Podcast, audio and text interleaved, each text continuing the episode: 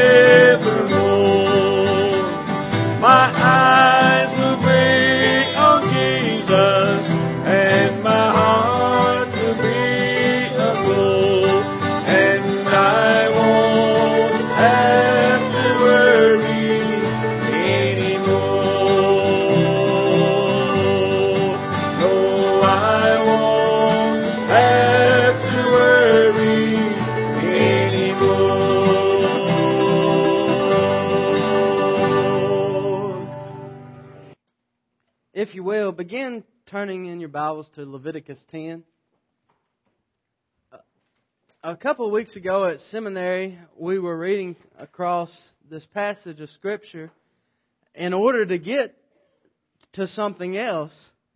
But when I read it, immediately I thought, I need to preach that. And I, I don't know where that came from. I do know where it came from, but I, whenever I started studying this message out, God just kept burdening me and kept burdening me to this passage of Scripture. And some of us can relate to the message or the phrase, I've lost my fire. Uh, fire, I put, I don't think I put this in your bulletin, but fire is the passion and the desire that we once had. It's, it's the willingness to serve God like, like when we were first saved. I truly believe that our, our fire doesn't go out. I believe our fire loses focus. I believe that, you know, whenever we stoke that fire, we stoke it with something different.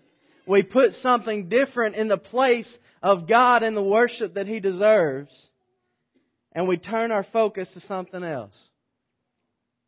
This morning I want to relay a message to you. And it's kind of like this. Laura and me have been married for just over a month and almost two months. And she comes in the kitchen and I'll be washing dishes and she's trying to tell me something. Guys, I do wash dishes. And she'll say something and she realizes I'm not paying any attention. Because I'm one track mind and I've got to be focused. And this morning, I want to set that same kind of focus to the cross. Because you want a desire that will not go out. You want a flame that it doesn't need you stoking it, the cross. If that's our focus, our fire and our passion will never go out. Look at Leviticus 10. in verses 1 it says, And Nadab and Abihu, the sons of Aaron, took either of them his censer, and put fire therein, and put incense thereon, and offered strange fire before the Lord, which he commanded them not. And there went out a fire from the Lord and devoured them, and they died before the Lord. Then Moses said unto Aaron, This is this is it that the Lord spake, saying, I will be sanctified and them that come nigh to me. And before all the people I will be glorified. And Aaron held his peace.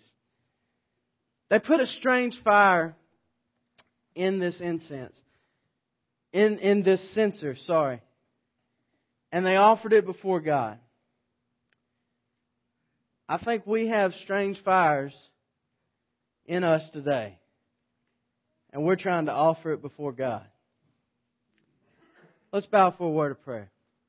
Dear Lord, just thank you for this day. Thank you for your word. Allow us to dig into it today, dear Lord, and just grasp the meaning of this strange fire. And help us have the heart and the attitude that comes before you that truly gives you all of us. Dear Lord, just thank you for the message that you laid on my heart. Help me to clearly present it. In your name I pray. Amen.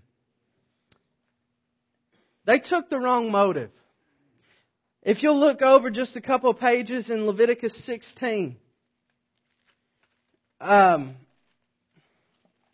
in verse 4 and 5, it says, And he shall put on the holy linen coat, and he shall have the linen breeches upon his flesh, and shall be girded with linen girdle, and with the linen mitre shall he be attired, these are holy garments, therefore shall he wash his flesh in water, and so put them on. And he shall take of the congregation of the children of Israel two kids of the goats for a sin offering, and one ram for a burnt offering. Now, if you don't really understand what's going on here, Aaron's sons died when they went before the Lord with a strange fire. They died when they went before the Lord into the holies of holies. Okay? In verse 6, in chapter 16, the Lord is telling Aaron, here's how you need to do it. Here's how you need to come before me. And I want to make, I want to make this disclaimer. I'm not comparing the church, our church building, to the holies of holies. But I am saying some of us, the only time we go before the Lord is in church. So we have to have our hearts prepared and our hearts ready when we go before the Lord. Uh, they took the wrong motive. Aaron is told to wear this certain clothing. He's told to get a ram and a goat. And there, there were certain ways a priest had to look before he, he went in before the Lord. He had to wear a certain attire. From the outside, I'm sure Aaron's sons looked like they had it all together. You notice back in Leviticus 10, it was the fire that was strange. It wasn't how they looked. It, it, God didn't say you wore the wrong clothes, you, you had the strange fire. No, He just says it was the strange fire. And I want to present to you today that some of us, we look like we've got it all together. We, we may come to church every service, we may teach in Awana, we may do upward sports, help out with that, but we are so far away from God, we don't even realize it. Maybe it's because we ourselves have our alternative motives. And what I mean by that is maybe, maybe you do all that and you think, man, I'm making my parents so proud. Or maybe, maybe it's, um, I can do this and I can look better than the guy down the street whose car is always parked there on Sunday morning. I think our motives and our desires need to be right. We don't have to prove ourselves to another person. We need to prove to be the person Christ wants us to be. Next, Aaron's sons took advantage of their privilege. If you'll go back it's not very far, Exodus 24. Here they are at Mount Sinai, and the Lord is speaking to Moses, and he says unto Moses, Come unto, come unto the Lord, thou and Aaron and Nadab and Abihu, and seventy of the elders of Israel, and worship ye afar off. See, this is the thing we have to realize. They had a privilege, they had an opportunity to go before God. Unlike today, only priests could go before the Lord.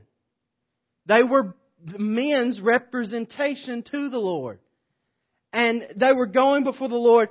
And, you know, in America, we have that privilege to go before the Lord anytime we want, to worship however we choose. And I think that we take advantage of it. I put in your bulletins, we are free to worship as we choose, but yet we choose not to worship.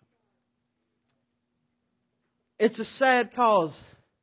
It's a crisis. That's what it is. Aaron's sons were centered around their privilege and they forgot to follow God's command. We have so many privileges here in America. We have more entertainment options than time allows. We have more sports to run more lives. We have alcohol, drugs at our very t- fingertips if we so desire. We have gadgets and technology that compare to none else. But where's our concern for God's Word? Where's our concern for the will of God? Where is our concern for the very mission that Christ set before us? We wonder why our freedom of religion is being taken away from us. It's because we don't take, take the privilege for all it's worth. We don't, we don't go and freely worship as we choose. Because it is our choosing. It, it's our choice. And if we use that privilege, if we, if we solely took that privilege, then people wouldn't be able to overlook it. I was, I was thinking about how I could compare this, and yesterday it hit me. My sister has this boxer, and she was giving her a bone, and she said she does not like these bones. And she didn't touch them, uh, but But anyway, there was these little green bones that the dog wouldn't touch. And I got to thinking in my mind, if that dog never touches that bone, Heather will probably never buy those bones again. Well, in America, if we don't use the freedom we have to worship, who is stopping them from taking it away? We should use our privilege and use it wisely. Use it the way God commands. Also, we have to realize that the fire is lit before we go in. Before we go to God, the fire is lit. Leviticus 16.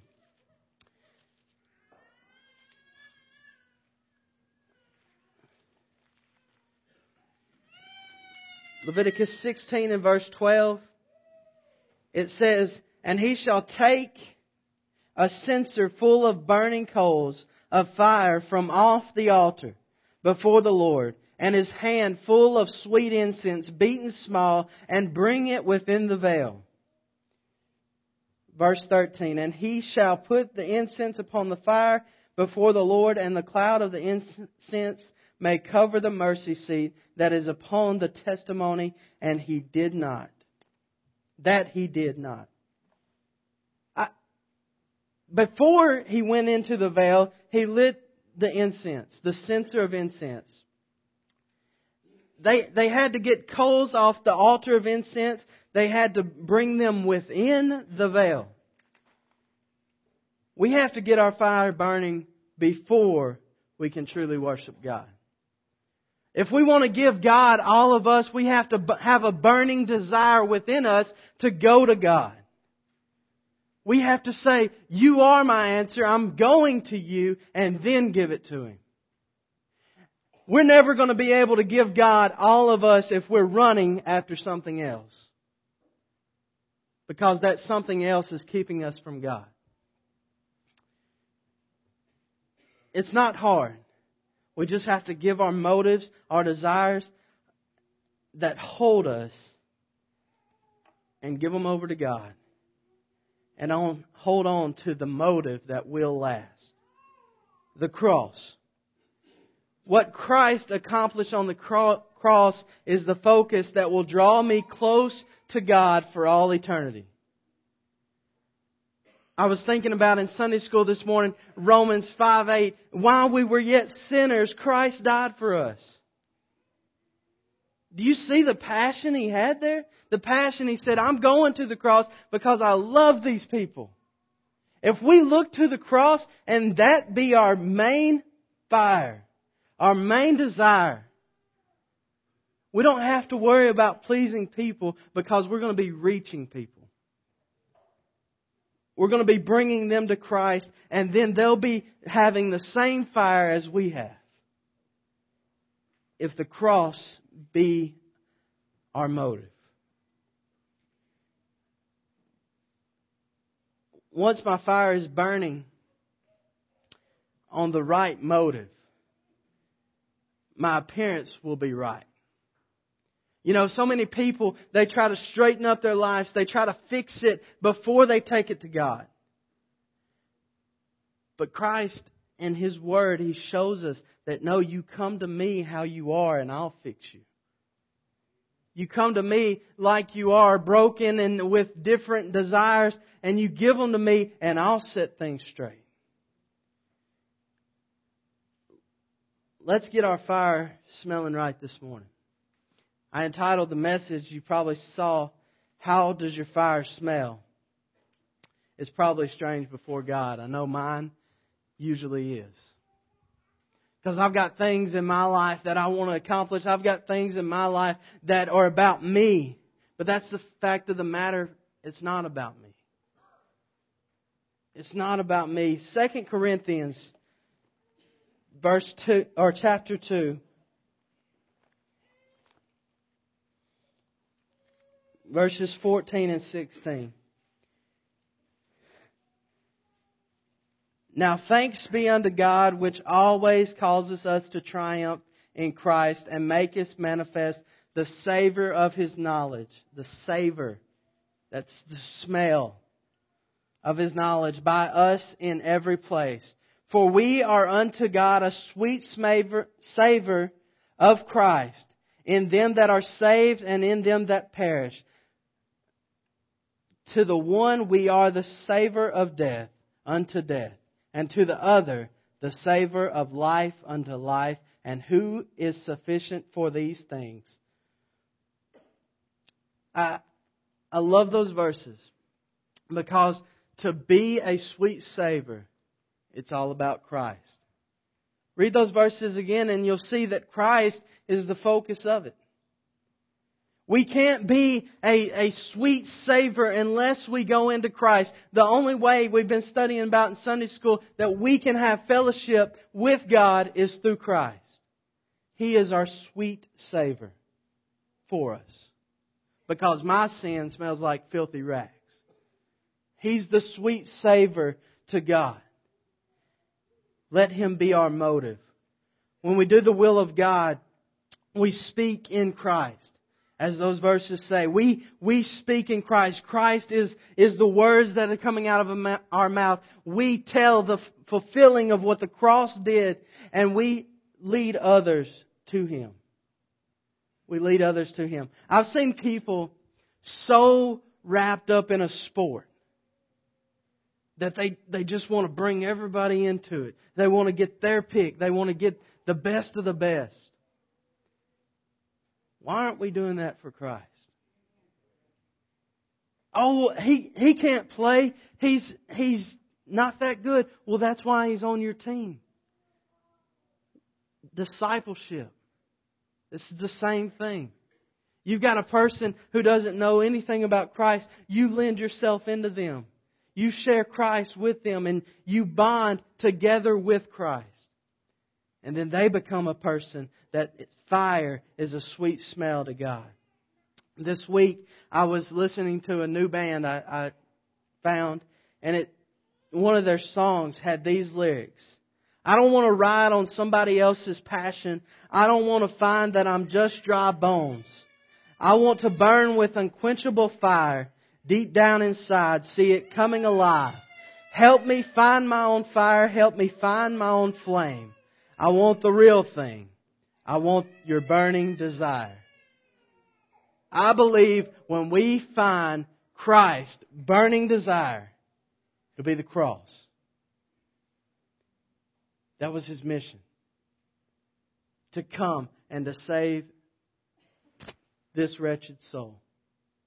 All of us. And when we get that desire, evangelism is our goal. Sharing Christ with others is our goal. That is our desire and it doesn't go out. It's a burning desire that's unquenchable. It's a burning desire that's for eternity. We need Christ's burning desire within us. Let us turn our focus to Christ this morning.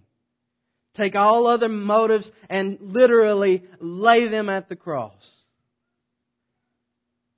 Grab hold of the one desire that will last for all eternity. As our song minister comes, Aaron's sons faced death because of their strange fire. If we wonder why we are so far away from God, it's probably our strange fire. It's probably something, a desire within us that's saying self, self, self. But when we turn it over to Christ, we get something that actually lasts and something that actually we can grab a hold of and run with for all eternity. What's your desires this morning?